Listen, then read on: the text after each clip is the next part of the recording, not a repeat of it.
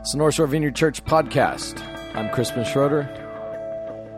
Hey, today on the podcast we have part 28 of our series in the Gospel of John. Today's message is entitled Jesus, Light of the World. Today we're going to look at the meaning of Jesus' words, what it means to walk in the light, and how that touches our everyday life. Also, just a couple other things. Uh, coming up, we've got Fall for Art on October 13th. We're turning our church into an art gallery. We'll have some live music, live painting, all kinds of great works of art. So come on out for that in downtown Covington. That'll be 6 to 9 p.m. October 13th. And check us out on the web for any other activities that we're doing around the area. Thanks for listening. Let's head to the talk. North Shore Vineyard Church, downtown Covington.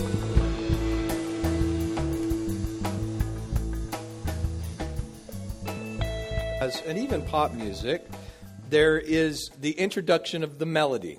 And melodies have a powerful uh, way of, of helping us remember things, right? That, like, I don't even want to get started with the freecreditreport.com song. Um, there were nights where I'd wake up at 3 o'clock in the morning with this loop of, well, I'm not even going to do it. Uh, that, that's like, that's musical terrorism. But for instance, I can, I can hum a few bars of a couple songs and, and we'll see what, what conjures up in your head. What about this? Dun, dun, dun, dun, dun, dun, dun, dun, dun, dun. What, what picture do you have in your head right now? Darth Vader, yes. Uh, how about this one? Dun, dun, dun, dun, dun.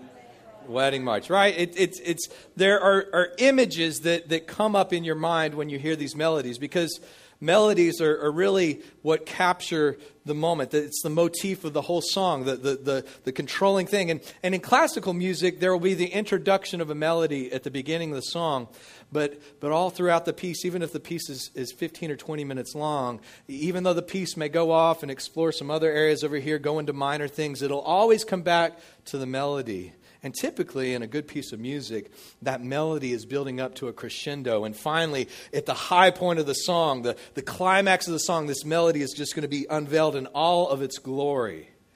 Well, today, when I'm studying the, the Gospel of John, I realize that there are certain phrases and words and ideas that, that are like a good melody in a song, like a good piece of music, and they keep coming back. And today, it is my hope that, that we will uh, hear the music, be moved by the music of Jesus Christ and the Holy Spirit once again in our hearts. The, the, the passage that we're going to hit today is one that, that echoes a melody that started out in the, in, the, in the beginning of the Gospel of John. But what's even more interesting is this is like a, a piece of music in a much greater score of music because these words are actually words that have been echoed from Genesis, Exodus, Isaiah, the Psalms.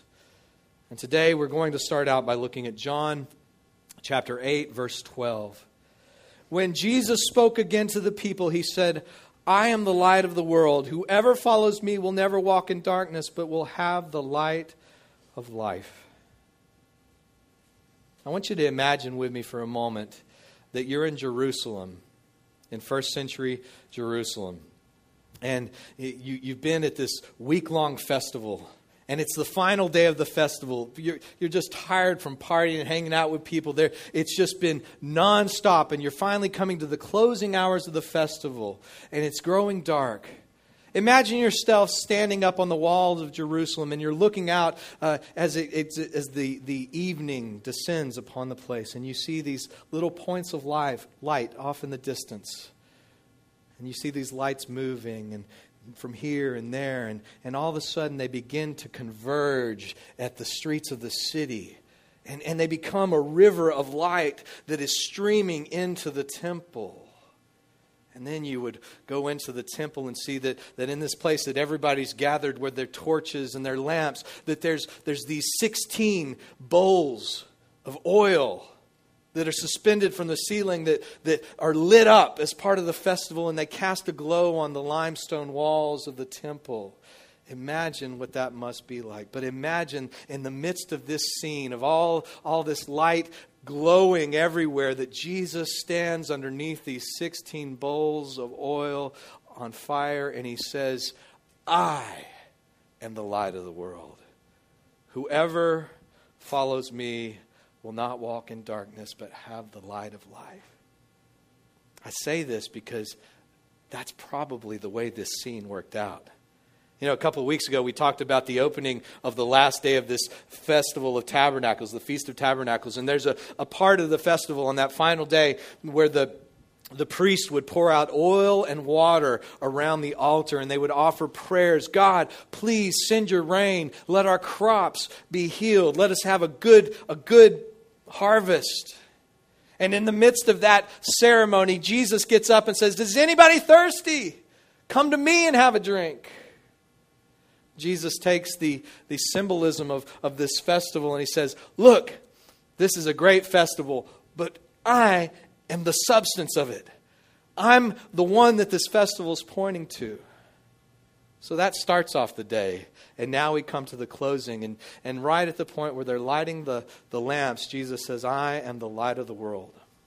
Now, if you read throughout the, whole, the, the, the scriptures, the Old Testament, light is, is a word that is used to describe a lot of things. It's a pretty important thing. I mean, actually, one of the first verses in the Bible, the first act of creation, God says, Let there be light. And there was light. But we also find in rabbinic literature, literature that the, the word light is used oftentimes as a, as a metaphor for the Word of God. Actually, Psalm 119, 105 says, the, the, Your word is a lamp unto my feet and a light unto my path. So there's this, this way that the Word of God tends to illuminate things and, and, and open up the way that we should go, that, that we're not walking in darkness, but, but that, that the confusion is cleared. Have you ever had that happen with the Word of God sometimes? I don't know what to do, and all of a sudden there's a, a scripture that'll illuminate things, and you're, all of a sudden you're like, the darkness is dispelled. Well, that was a way that, that the Jewish people tended to think about the Word of God, that it was light. And so the first chapter of John, we see John using these images of Jesus Christ being the Word of God and also the light of God. And we see that very thing happening in this place. John 1, starting in verse 1, says this In the beginning was the Word, and the Word was with God, and the Word was God. He was God in the, with God in the beginning. Through him all things were made. Without him nothing was made that has been made. In him was life and that life was the light of all mankind. The light shines in the darkness, and the darkness does not overcome it. But listen to these words like a melody that we're going to see revisited again in these passages. It says this in verse 9 The true light that gives light to everyone was coming into the world. He was in the world, and though the world was made through him, the world did not recognize him. He came to that which was his own, yet his own did not receive him. Yet to all who did receive him, to those who believed in his name, he gave the right to become children of God, children born not of natural descent or nor of a husband's decision or a husband's will, but born of God. John starts off his whole book saying, This is what the book is about. This book is about light shining in darkness. This book is about the Word of God becoming flesh, moving into our world. But this book is about also how, even when the light shines into the darkness, when the light comes to his own, that people sometimes love darkness more than they love light. And I want you to keep, keep that idea in mind as we look at the rest of this passage. You have Jesus standing up in the midst of this festival. I can imagine, can you imagine how glorious that would be to see Jesus standing under these, these, these lamps of light and uh, against, you know, glowing against the, the limestone? It would just be powerful. Probably be moved to tears. You would probably be just, your heart would be burning within you. And yet, there's some people in that room who are not feeling that. the Pharisees are standing on the side doing their thing that they always do. The light is shining into the darkness, and some people love darkness more than light. Verse 13 of chapter 8. The Pharisees challenged Jesus, saying, Here you are appearing as your own witness. Your testimony is not valid. And Jesus answered, Even if I testify on my own behalf, my testimony is valid, for I know where I came from and where I'm going. But you have no idea where I come from or where I'm going. You judge by human standards. I pass judgment on no one. But if I do judge, my cho- decisions are true because I am not alone. I stand with the Father who sent me. In your law is written that the testimony of two witnesses is true, and I am one who testifies for myself. My other witness is the Father who sent me. Then they asked him, Where is your Father? You do not know me or my Father, Jesus replied. If you knew me, you would know my Father also. He spoke these words while they were teaching in the temple courts near the place where the offerings were put, yet no one seized him because his hour had not yet come. Next to politics in America, I think the, and church, uh, probably the thing that people are most cynical about would be the judicial system, right? We, we see these things so often where you've got a guy that's a, just a criminal. It's obvious. I mean, there's, there's all kinds of, there may be DNA evidence, there may be blood on his hands, and yet you find many times there's a, a, a defense attorney who finds some kind of technicality to get him off, right? And when we see this, we're like, ah, oh, that's the worst, isn't it? Like, what, what is happening to justice? There's a, there's a term that we, we, we throw about sometimes that obeying the letter of the law, but not the spirit of the law. That's the Pharisees. And here they are again. Just, I, I want to remind you, last week Penny spoke on the woman caught in adultery. And, and that situation was probably happened in this same area here where Jesus is giving this thing just a, a little bit before. But the Pharisees bring this woman half naked, throw, throw her down at Jesus' feet, and like, what, you, what should we do with her? We caught her in the very act of adultery. Now, certainly the Pharisees were probably concerned about her because they, they were concerned about everybody who wasn't in their club. But the real motive was they were trying to trick Jesus, right?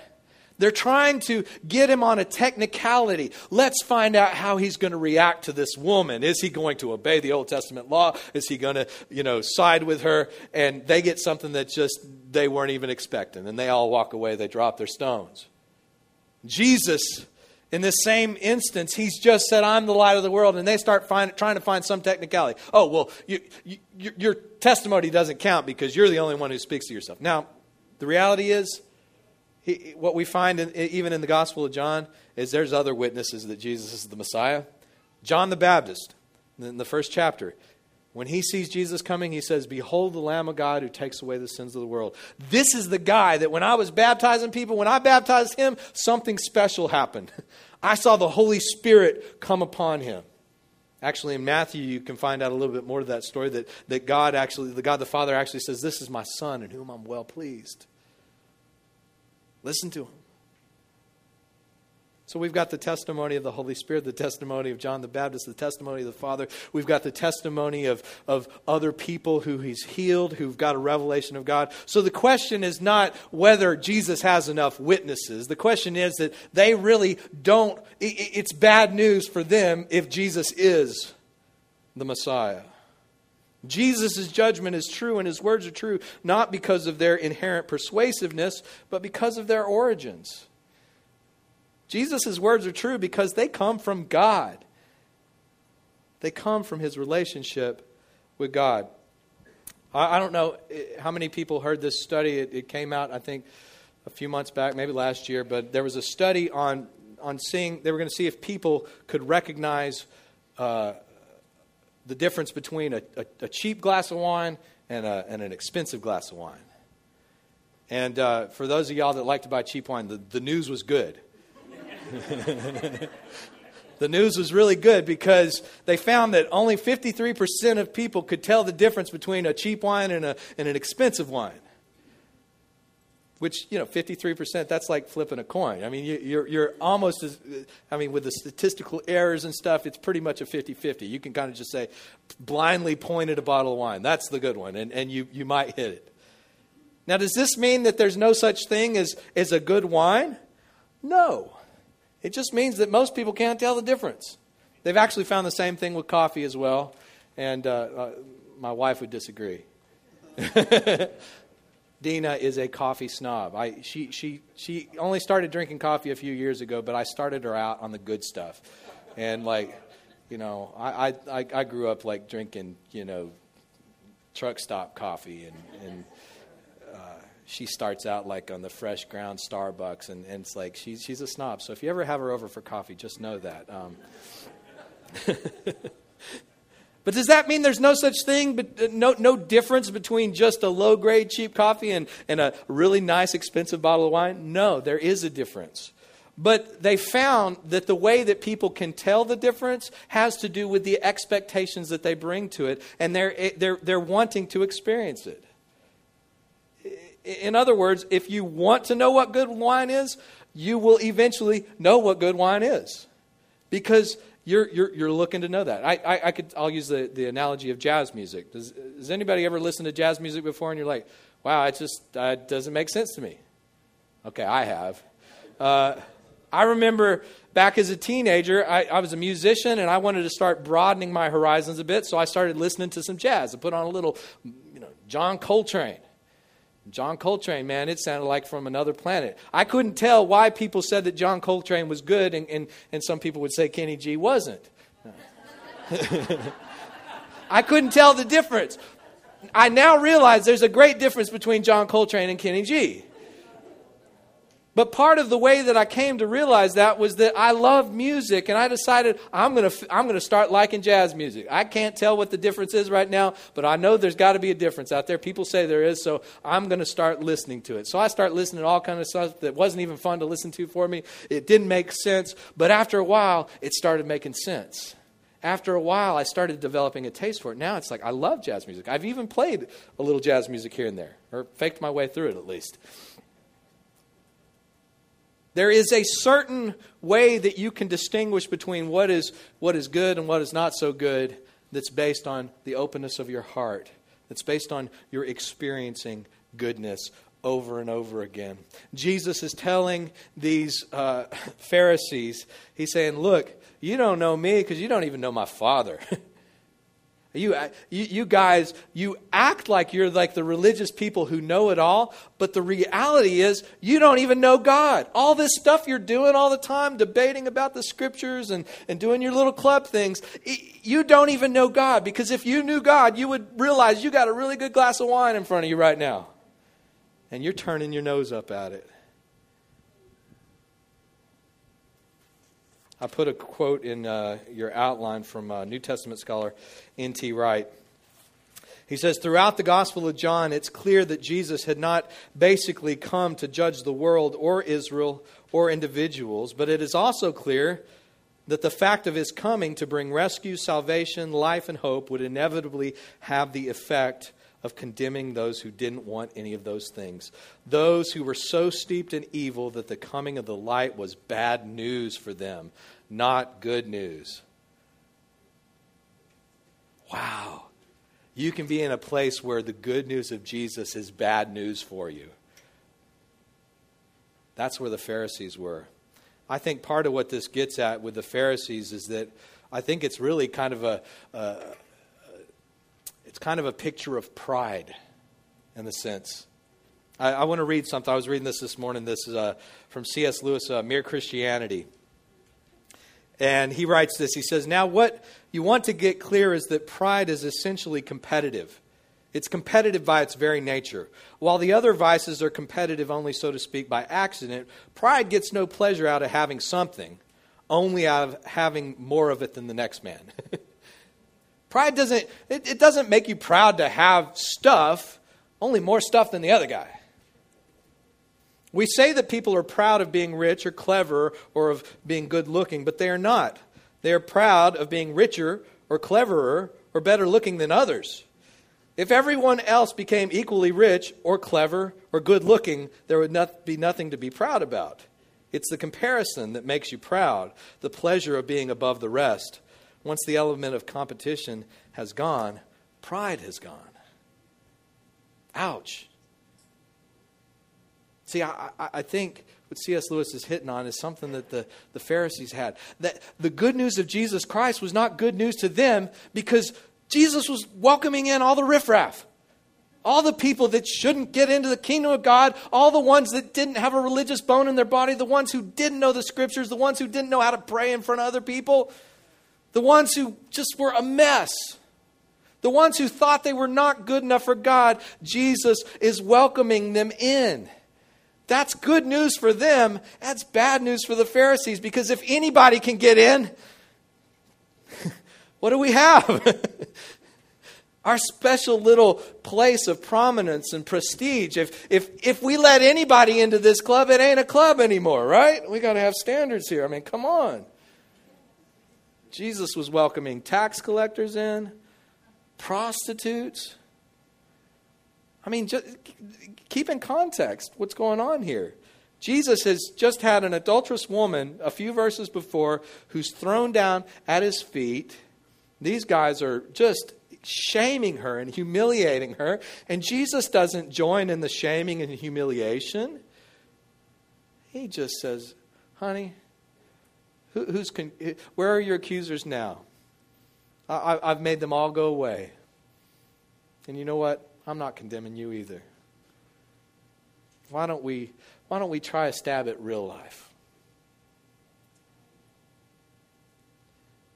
To the Pharisees, oh my gosh, that was that was scandalous. Not just because it was scandalous; it would have been it would have been scandalous to anybody to see Jesus doing that, but it was particularly scandalous because their club was threatened by what Jesus was doing. We can't be letting adulterous women and prostitutes and tax and fishermen. Come on.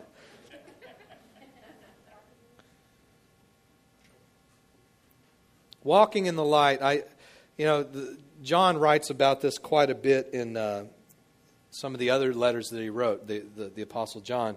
And uh, walking in the light is really a matter of discipleship. When Jesus says, if, if anyone comes to me, he'll, he'll have the light of life. He won't be in darkness anymore. But, but walking in the, the light, you can tell that, this, that this, these words of Jesus, they really were, were key to, to part of John's spiritual formation. It changed his life because we read in 1 John 1, verses 5 through 8. John writes, This is the message we've heard from him and declare to you God is light, and in him there is no darkness at all. If we claim to have fellowship with him and yet walk in darkness, we lie and do not live out the truth. But if we walk in the light as he is in the light, we have fellowship with one another, and the blood of Jesus, his Son, purifies us from all sin. There's something about walking in the light of Jesus that reconciles you to other people. If we walk in the light of Jesus, we have fellowship with who? With one another. There's something about when we open our hearts to the grace of God that it, it, it makes us more gracious to other people. Verse 8, he says, If we claim to be without sin, we deceive ourselves and the truth is not in us. If we confess our sins, he is faithful and just and will forgive us our sins and purify us from all unrighteousness. If we claim we have not sinned, we make him out to be a liar and his word is not in us. See, this honestly, I think, was, was it, it's the biggest problem of pride. I mean, really, when you get down to it, that's why pride is the cardinal sin of sins out there. Because the Pharisees, they didn't see any need for God. They were okay. We're doing this thing on our own. We're working our way to heaven. We don't need Jesus interfering with this stuff. They had pride at the core.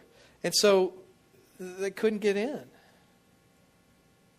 I don't know if anybody in here has been through Alcoholics Anonymous or a 12 step program, but in a 12 step program, the first step is this we admitted we were powerless over addiction, that our lives had become unmanageable.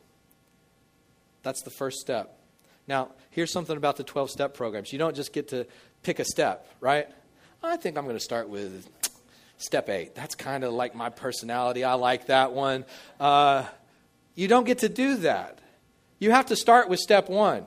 It's like, do not pass go until you have, have step one. In other words, you're going to get nothing out of the other 12 steps if you don't realize that you got a problem, right? Have you ever seen somebody that got forced to go into rehab before? How did that work? I mean, eh, until you realize that you got a problem, you're not going to work it out. Actually, the, the words of, of AA, it's, it's very close to the words of Jesus, Matthew 5 3. Blessed are the poor in spirit, for theirs is the kingdom of heaven. You want the kingdom of heaven? You know how it starts? It starts by re- re- relinquishing your, your own kingdom. It starts by saying, I need God. You know, when, when, when Jesus says the poor in spirit, you know what that, the, the literal translation would be? It'd be like beggars, bums. Blessed are you, destitute, spiritually poor people out there. You who realize you ain't got anything to bring to God. Blessed are you. Because once you realize that you ain't got anything to bring, once you realize that you're a mess, once you admit your weakness, your failure, that, that you're just broken, God can do something with that. Now you can start walking into the kingdom. But if you haven't figured that step out, forget the rest of it. Because it's all just going to be window dressing. It's all just going to be cleaning up the outside and never getting down to the heart. John goes on to this in in, in 1 John 2 9, he says this Anyone who claims to be in the light but hates his brother or sister is still in the darkness. Anyone who loves their brother and sister and lives in the light, and there is nothing in them to make them stumble. But anyone who hates his brother or sister is in the darkness and walks around in darkness. They do not know where they are going because darkness has blinded them.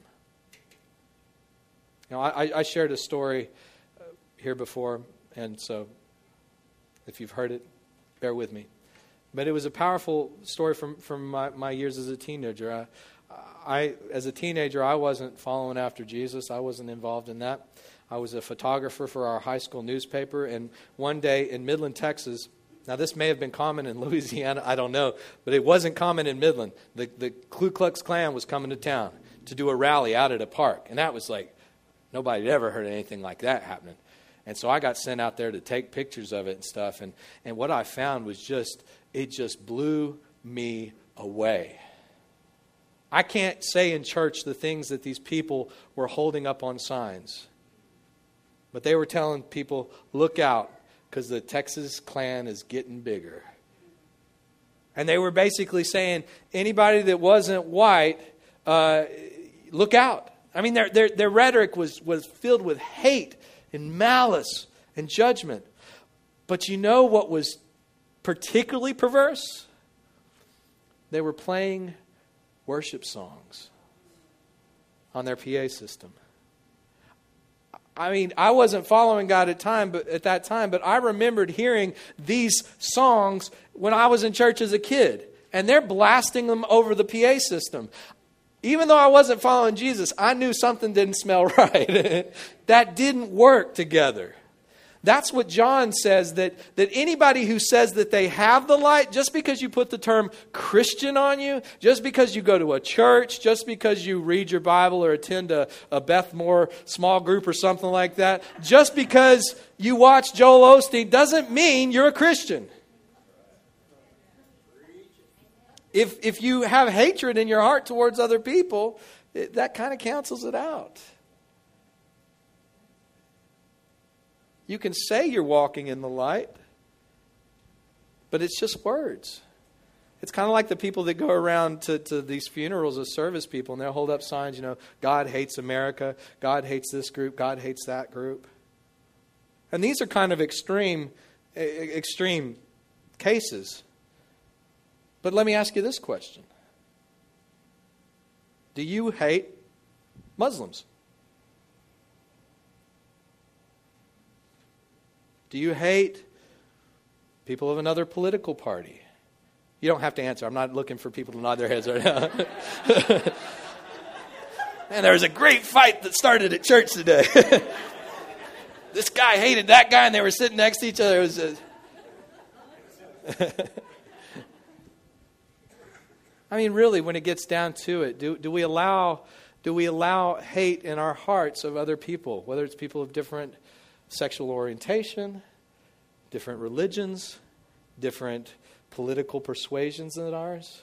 When we start moving down that road, we move into this kind of tribal centric thing that the, that the, the Pharisees had. God is on our side.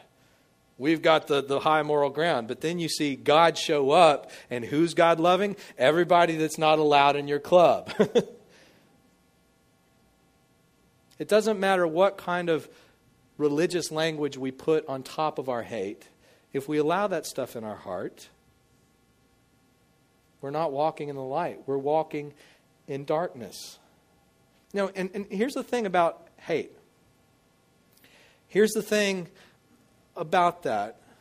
Many times we can be talking to a coworker at the at the uh, water cooler or whatever. I don't I don't have any coworkers around my water cooler over here. I have to invite people over to talk around the water cooler. But sometimes I think we confuse passion with life. You know what I'm saying? It's easy to be opinionated and passionate about our opinions. And sometimes that feels like life, doesn't it? I, I, told them how I felt about them Muslim fundamentalists, man. And you, you get stirred up and you start talking about, you listen to stuff on the, on the radio and it starts even stirring you up and you feel kind of alive, but that's not life. That's not life. That's counterfeit life. True life is walking in the light. and, and when you're walking in the light, you realize, like, I, I, I got nothing to bring God. I am an absolute broken mess. And God still loves me. God still extends grace to me. He still welcomes me in. When I begin to realize that, when I, when I actually, you know, because it's easy to deceive ourselves sometimes and thinking we're better than other people, it's easy. But if I take a little bit more objective view at my life, I realize, man, I mean, even, even some of my best attempts at righteousness, they got so much pride on the inside it, it, and even in all that, Jesus still loves me. He still welcomes me. And if I can if I can take my hands off and welcome Jesus and believe the good news that he receives me and extends grace to me, you know what that begins to do? It begins to change the way that I look at other people. Because how can I point my finger at somebody else who's who's in some sin or disagrees with me politically or a different religion? How can I point my finger at someone else when I'm only here because I'm a lucky bum. like, I, I, didn't get in because I was so smart or so good at reading the Bible or so good at quoting Bible verses. I didn't get in because of that.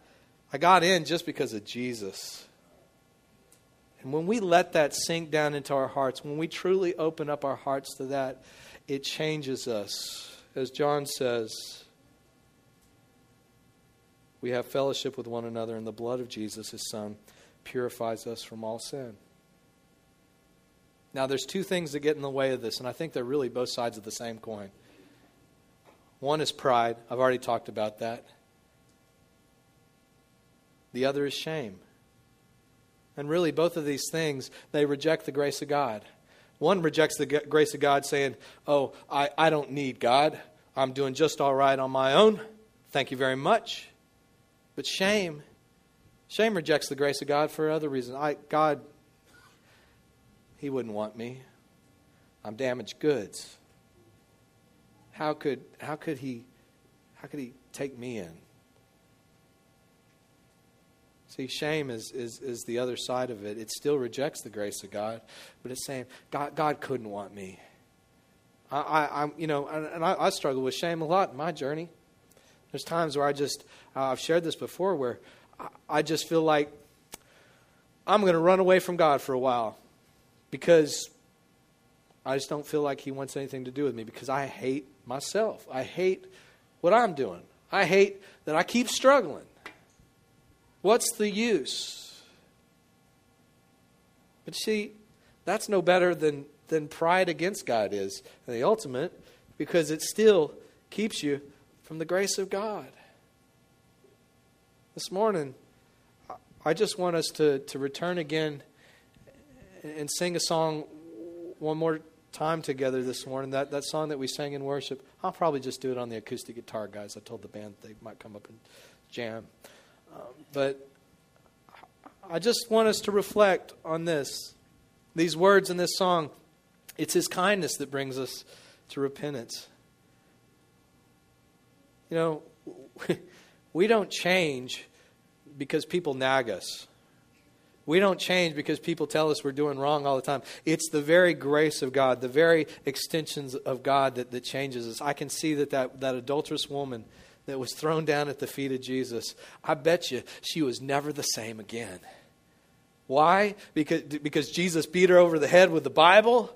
told her to get in line, told her to try harder, told her to, to, to pray and bind it up and, and, and do all these things more? No, because she encountered the loving grace of God, the God who created the whole universe. When He has something to say about her sinful situation, what does He say? He says it with a hug. He welcomes her in. Can you believe that this morning? Can we let that begin to, can, can we be crazy enough to, to really believe that this morning? Can we be crazy enough to receive that into our hearts and welcome the grace of God and just say, God, look, maybe I'm here today and I'm I am ashamed of where I'm at. I I don't even know why you'd want me, but I'll please help me believe it. Or maybe, God, I've been looking down my nose at other people thinking that I've got it all together. But, God, I don't want to be a hate filled person anymore. Can I give you what's inside? Can I at least ask for your grace to let go of it? And, and I, I tell you this morning, I believe that the kindness of God is here. The Spirit of God is here to turn your hearts, even if you don't think your heart can be turned today. So I just want us to close just in a time of worship. Let's just get quiet before the Lord.